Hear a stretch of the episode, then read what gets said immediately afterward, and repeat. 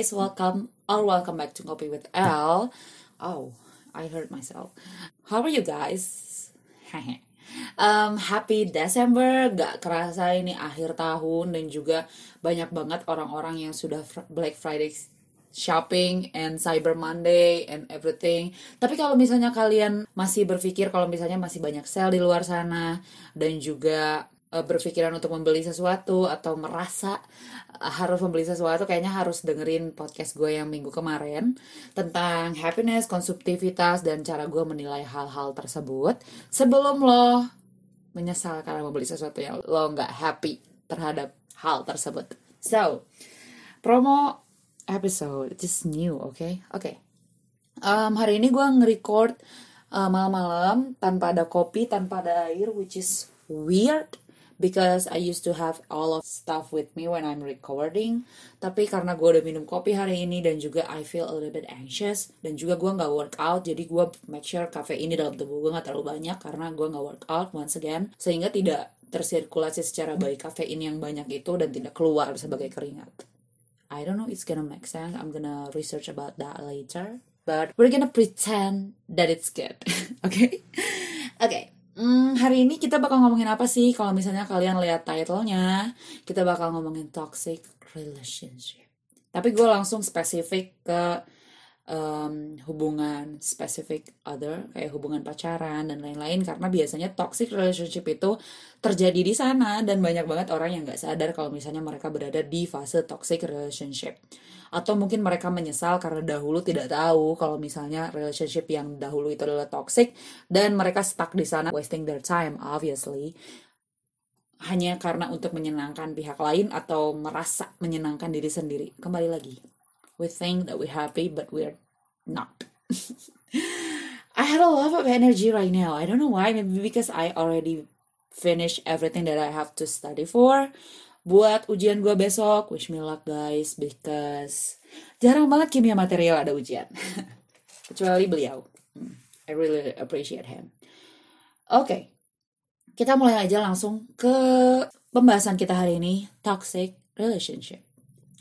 Pertama apa sih toxic relationship itu kalau misalnya gue ngedefinisiin dari pengalaman adalah di saat di mana lo itu ya kayak toxic kayak teracuni dalam hubungan lo sendiri. Kayak you hurt your own self just because you wanna be with someone else atau misalnya kalian itu uh, sebenarnya punya hubungan yang tidak sehat dengan significant other kalian.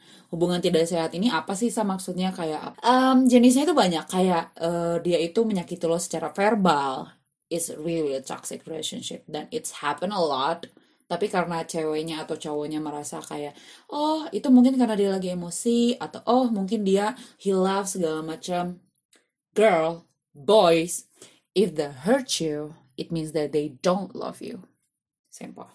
Atau yang nonverbal kayak mengata-ngatai lo secara kasar membunuh lo dari dalam memutus semangat lo dan kayak uh, membuat diri lo tuh bener-bener down dan kayak nggak mau lo berkembang gitu secara personal kayak dia nggak mau lo berkembang karena dia mungkin ada ketakutan diri sendiri di mana orang ini bakal ninggalin gua mungkin atau misalnya orang ini bakal jadi suka ngelawan gua mungkin kayak gitu. Kalau cewek misalnya atau dia bakal selingkuh itu bisa aja awal dari toxic relationship ini terjadi.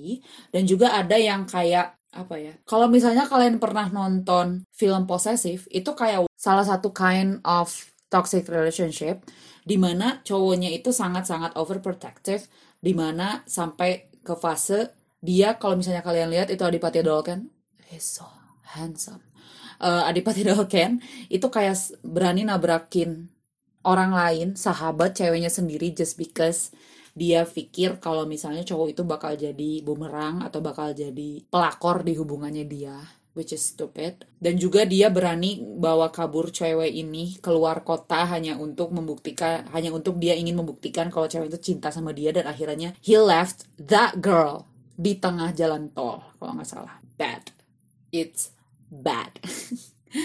Um ya yeah, itu kayak overall toxic relationship lah ya. Kayak you got it like it hurts you. Tapi nggak semua terlihat atau terasa atau mungkin kita we faking everything just because we love them hanya karena kita mencintai mereka kita kayak membodohi diri sendiri, tidak jujur pada diri sendiri kalau misalnya kita emang sedang berada di toxic relationship. Atau mungkin dia yang secara halus ngebuat lo kayak stay di tempat, atau selalu ada, atau harus yang tiap hari harus bareng, sementara lo have a ton of thing that you have to do, tapi dia kayak nggak ngedukung lo ngelakuin itu. Itu bisa jadi salah satu kind of toxic relationship, atau orang yang tadi nggak uh, mau ngebikin lo berkembang. Kayak for example, uh, ada orang yang misalnya dia potensinya keren banget nih. Kayak dia drummer misalnya. Drummer ini dia itu saat pacaran sama cewek ceweknya ini bakal ngelarang-ngelarang dia gitu loh. Kayak ngelarang dia ngedrum ngelarang dia ngeband dan juga ngelarang cewek cowok ini perform di mana-mana just because she said nanti kamu diliatin orang nanti orang jadi suka sama kamu nanti orang pada ngecengin kamu terus aku ke mana which is stupid like girl, you're surveying a little bit. yang di mana ngebuat uh, potensi cowok itu yang harusnya melejit, itu malah stay di tempat gitu. Kayak lo toxic-toxic banget sih. Atau enggak misalnya gini, kayak misal nih ya, gue nggak tahu kalau misalnya di luar sana terjadi atau, atau tidak, mungkin beberapa terjadi. Kayak satu orang kayak ngebuat lo selalu berada sama mereka 24/7. Kayak mereka itu pengennya selalu ditemenin mereka selalu pengennya lo tuh nge uh, ngeluangin waktu buat mereka sampai di saat di mana lo itu harusnya berada di kelas atau misalnya atau di ruang meeting karena orang ini lo harus meninggalkan hal itu semua hanya untuk membuktikan lo cinta sama dia dan juga ada juga yang kayak ngebuat lo itu keluar dari tempat nyaman lo. Ngerti gak sih? Kayak lo punya teman lo punya keluarga tapi karena orang ini lo ditarik dari semua hal itu. Kayak misalnya gini lo punya acara keluarga yang which is really really important. Kalau misalnya gue kalau ada punya acara keluarga gue pasti pertamain keluarga. Tapi ada beberapa orang di luar sana yang kayak ada acara keluarga yang lo tahu kalau misalnya acara keluarga itu memang jarang tapi lo malah pergi sama pacar lo for something that not really important dan lo bisa lakuin besoknya lagi kayak nikahan saudara lo lo ganti dengan jalan-jalan sore. Kayak nikahan saudara lo gak akan terjadi dua kali cuy. Gak akan terjadi Sabtu Minggu kecuali lo very very rich. Tapi kayaknya momen untuk melihat saudara lo menikah itu gak akan keulang gitu. Lo harus nungguin saudara lo yang lain dulu menikah baru ngerasain itu. Sementara lo kalau misalnya jalan sama nih cowok besok juga bisa kali.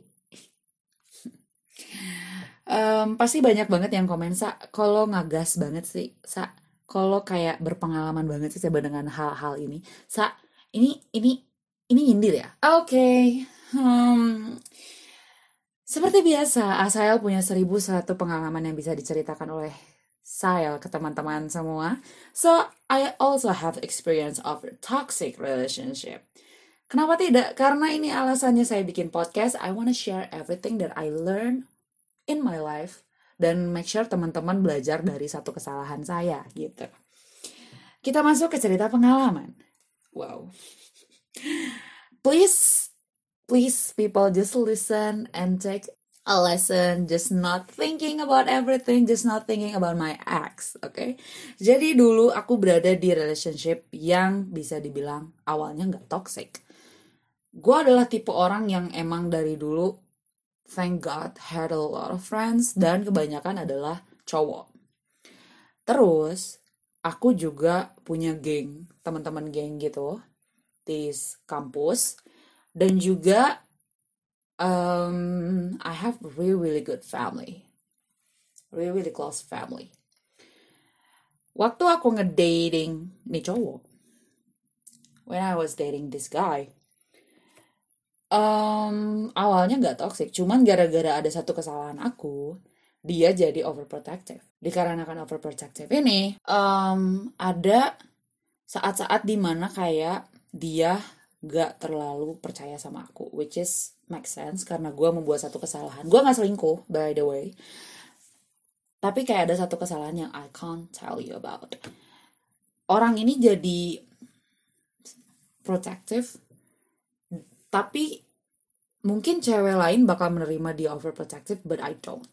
Jadi gue lebih banyak uh, ngelawan segala macam sehingga relationship kita itu lebih banyak berantemnya daripada bahagianya. Udah dari situ waktu gue pengen ikut salah satu ajang miss apa gitu gue masih muda banget dia itu ngelarang.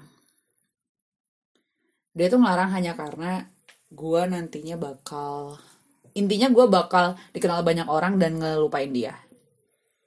Sehingga gue nurut-nurut aja tuh. Padahal itu opportunity-nya sangat besar menurut gue dan harusnya gue take. Um, stupid asal dan juga habis itu kayak kita selalu berantem hanya karena hal stupid sehingga teman-teman gue juga nggak suka akhirannya. Mau teman-teman sekolah mau teman-teman kuliah yang dengar ceritanya kayaknya emang gak suka terus um, karena gue selalu menghabiskan waktu gue sama nih orang family gue juga jadi nggak suka. Karena menurut gue, family gue kayak gue terlalu banyak waktu yang diberikan kepada cowok ini. Karena cowok ini selalu bilang kayak lo nggak sayang sama gue hanya gara-gara gue itu nggak mau skip kelas misalnya atau nggak mau bolos sekolah hanya karena orang ini. Which is stupid. Dari situ gue ngerasa kayak ya karena gue suka sama orang ini gue harus nurut sama orang ini. Cuman pada akhirnya ya balik lagi gue nggak jujur sama diri gue sendiri.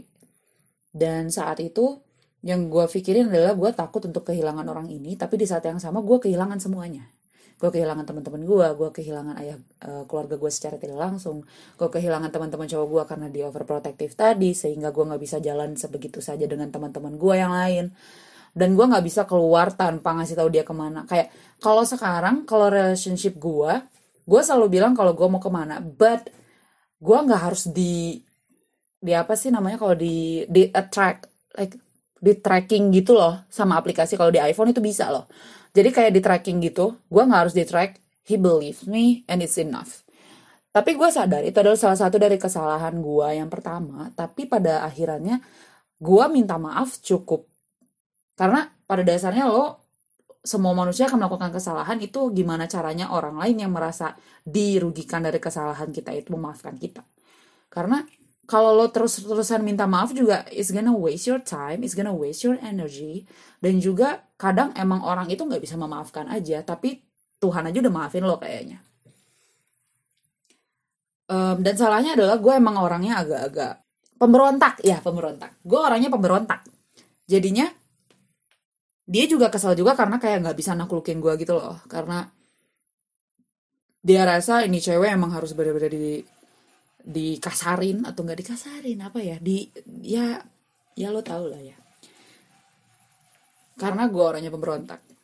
Nah udah kayak gitu gue kayak turun di akademik pastinya karena gue banyak berantem sama orang ini dibandingkan belajar. Terus juga gue balik lagi ke yang tadi tiga tadi gue kehilangan segalanya dan gue kehilangan banyak opportunity. Salah? Salah pastinya. Salah siapa? Salah keduanya. Yang pertama adalah di point of view gue gue adalah orang yang salah dari awal yang ngebuat orang ini berubah dari yang biasa aja jadi overprotective.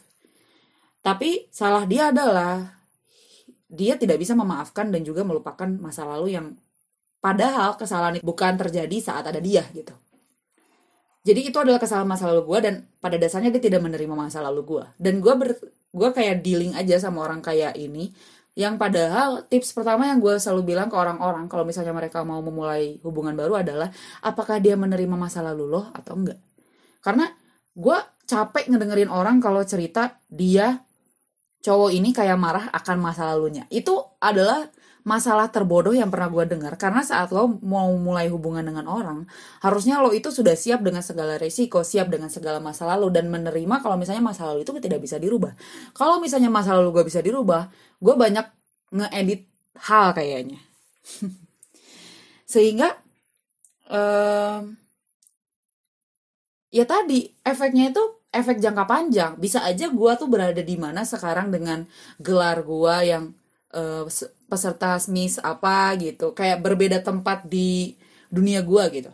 Dan juga not gonna lie we have a lot of fun tapi sebagai 21 tahun ASAEL gue ngerasa kayak banyak banget hal yang miss di sana. Karena once gue akademiknya kurang sehingga uh, banyak hal yang juga yang jadi kayak domino gitu loh dari akademik itu. Terus family gue jadi kayak conscious kalau misalnya gue punya orang baru kayak nanya-nanya kayak nggak se-welcome dulu gitu. Terus teman-teman gue juga jadi kayak yang suka nyindir-nyindir gue gitu. Sama ini mana ini mana kayak I'm tired of hearing that friends gitu kan. Dan juga ya banyak hal yang kayak mental health gue juga kena karena kita sering berantem dan juga ya lo tau lah kalau orang berantem an, ya teenager berantem gitu kadang kata-katanya nggak bisa dikontrol we hurt each other. Dan juga it's toxic oke? Okay? it's toxic. Jadi dari relationship ini alhamdulillahnya gue belajar banyak hal di mana gue harus menerima orang itu secara utuh dulu gitu. Kayak gue belajar dari teman gue jadi teman gue tuh pernah bilang kayak ada beberapa kekurangan orang yang nggak bisa kita terima dan kita harus jujur soal itu meskipun kita nggak akan bisa sama orang itu. Jadi kalau misalnya lo ngerasa kayak ada satu kekurangan dari pasangan lo yang emang lo nggak bisa terima ya mau nggak mau lo, lo harus jujur sama diri lo sendiri daripada lo mengfake diri dan menghabiskan waktu lo dengan orang ini yang kayak wasting time jatuhnya gitu Berbeda kalau misalnya lo bisa menerima semua kekurangannya orang ini, masa lalunya orang ini, itu kayak hemat waktu aja gitu. Kayak lo nggak perlu lagi mempermasalahkan hal-hal kecil bodoh yang orang lain permasalahkan. Terus juga kayak girls, kayak gue lihat monetize Spotify gue itu dari 18 sampai 25 masa lo pengen ngabisin waktu lo cuman gara-gara berantem sama sesuatu yang terdengar bodoh gitu? Kayak you don't have to fight about that because it's already over. Kayak ma masalah berantem sama mantan. Kecuali kalau mantannya emang uh, ngehubungin gua misalnya. Kayak ngehubungin salah satu dari orang di hubungan itu masuk akal. Berarti orang itu tidak di masa lalu tapi di masa sekarang nyari-nyari masalah. Tapi kalau misalnya orang itu sudah berlalu cuman kayak papasan terus lo marah sama cewek lo gara-gara ketemu cuy tuh orang ketemu sama mantannya itu karena mungkin satu lingkungan atau apa segala macam ya just admit that dan itu kayak bukan bukan ujian buat lo tapi ujian buat cewek lo dan mantannya apakah mereka bisa menghargai lo sebagai orang yang basically di tengah-tengah mereka gitu. Kayak itu ujian buat dia bukan ujian buat lo. Terus kayak pengalaman yang lain kayak teman gue sih. Kayak ada teman gue yang bilang kalau misalnya dia pernah di toxic relationship di mana dia kayak harus sama cewek sama cowok ini 24 jam kayak tadi gue bilang. Sehingga banyak banget dia habisin waktunya sama cowok ini padahal menurut dia nggak penting banget sa. Jadi kayak nemenin dia main game sementara gue nggak ngerti gamenya. Terus juga nemenin dia uh, nongkrong padahal dia sama teman-temannya gue gua kagak. Tapi kalau misalnya dia bagian main sama teman-temannya nih cowok kayak protes nih cowok kayak yang kesel nih cowok kayak yang ayo pulang kenapa sih lo sama cewek sama cewek-cewek yang lain kayak nggak bisa aja gitu sampai besok besoknya padahal menurut dia kayak besoknya lagi gue kan harus sama orang ini gitu.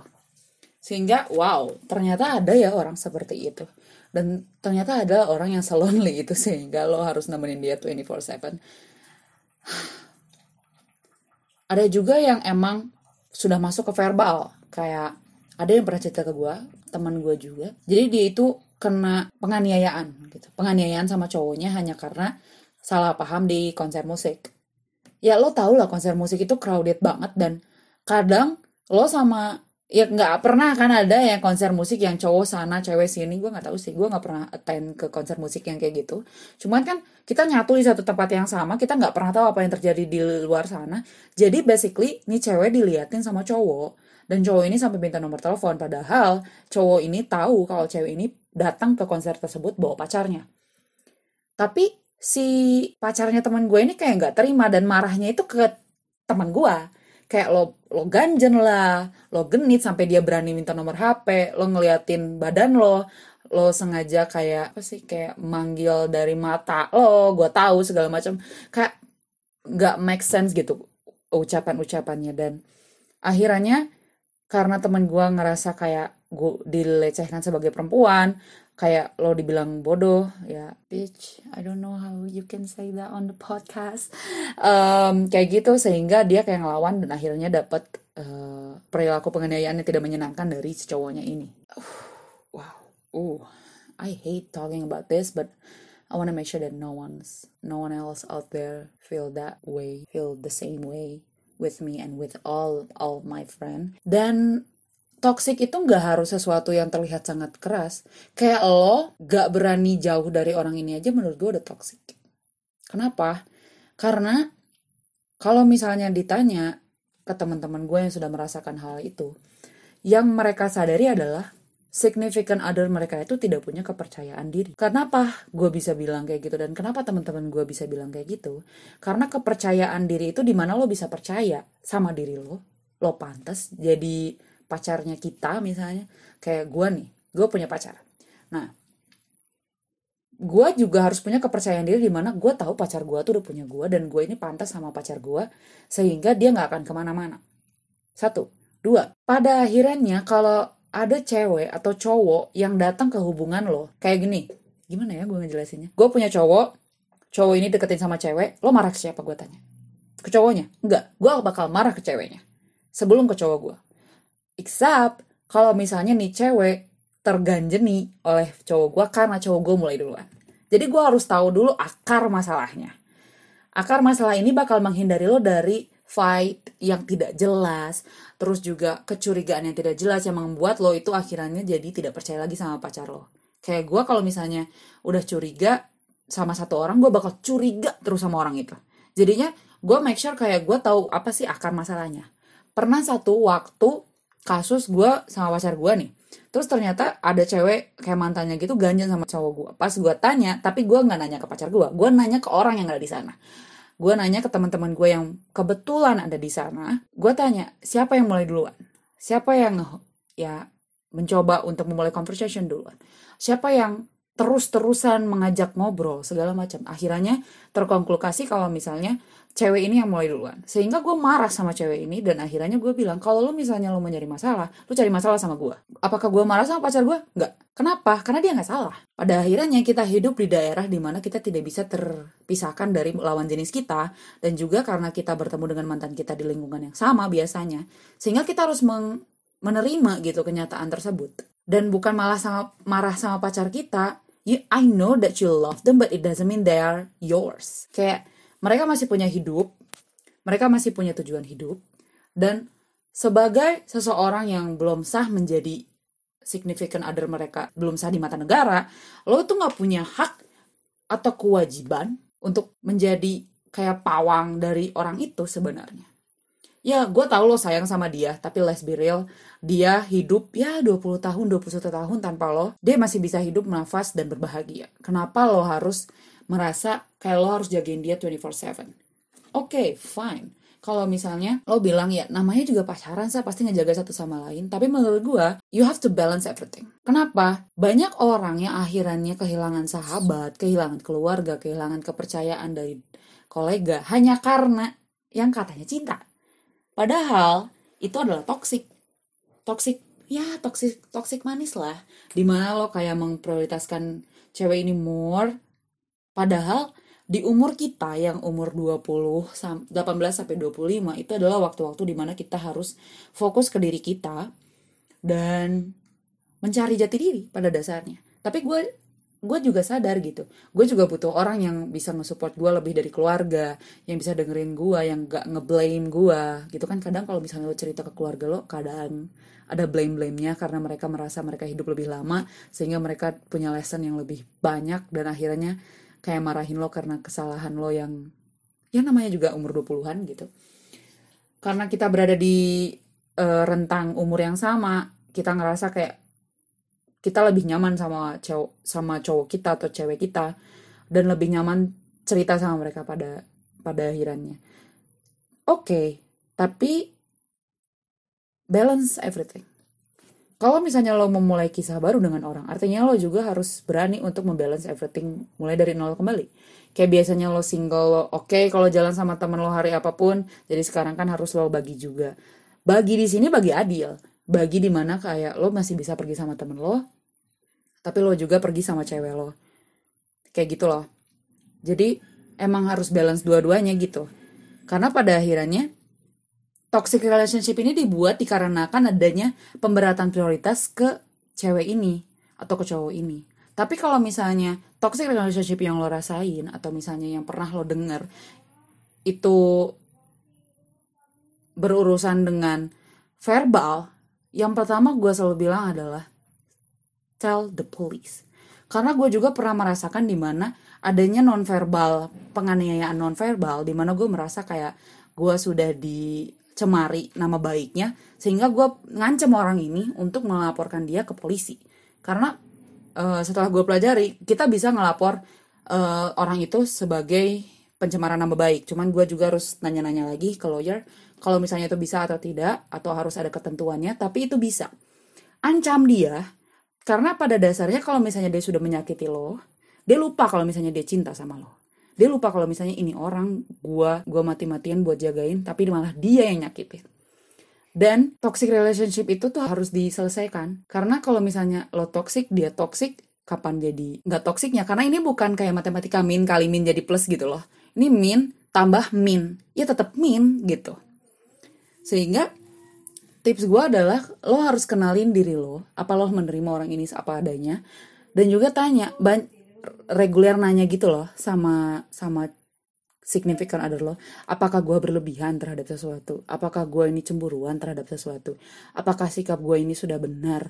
Apakah sikap gue ini masih biasa ngebalance semuanya? Atau mungkin lo punya masukan buat gue kalau misalnya cowok atau cewek lo emang orangnya juga um, bisa ngebalance everything dia bakal ngasih tahu lo yang baik-baiknya. Atau misalnya ngasih tahu lo yang ya kayak kayaknya lo kurang deh sama temen lo. Kayak gitu loh kayak ngebangun lo. Pada dasarnya kan balik lagi kita kan umur 18 sampai 25 waktunya untuk berkembang kalau misalnya dia malah ngebuat lo redup I don't think that they're gonna be a good one kan pada akhirnya kita ingin bersama dengan orang yang kita bisa bilang oh they're my future Come on, kita 18 sampai 25. You still think about playing everything, but it doesn't mean that you have to keep everything in your hand.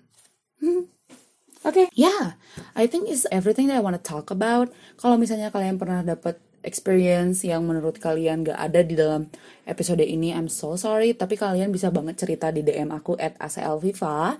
Dan juga kalian bisa banget request episode lainnya untuk Ngopi with L. Dan hopefully I can make a research for that karena gue kebiasaan gue adalah gue dapat inspirasi dan gue langsung ke podcast tanpa bikin script that's the thing that I always do so yeah kalau misalnya ini all over the place once again I'm so sorry. Tapi hopefully kalian senang kalian belajar sesuatu dari podcast gue hari ini. And hopefully I can see you on my next episode.